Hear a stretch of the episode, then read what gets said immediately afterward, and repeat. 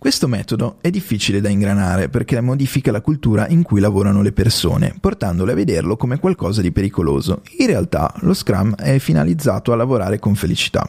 È importante vivere serenamente il viaggio più che la meta. Questo sentimento infatti semplifica il lavoro facendo prendere decisioni più sagge e creative. Aiuta a capire se si sta lavorando bene. È importante misurare questa sensazione e confrontarla con la performance effettiva. Questo porta a un miglioramento delle prestazioni future. Il metodo Scrum comporta un senso di autonomia, di professionalità e di finalità, ma bisogna stare attenti a non cadere nell'autocompiacimento. Questo è nemico del successo. Parola d'ordine, felicità.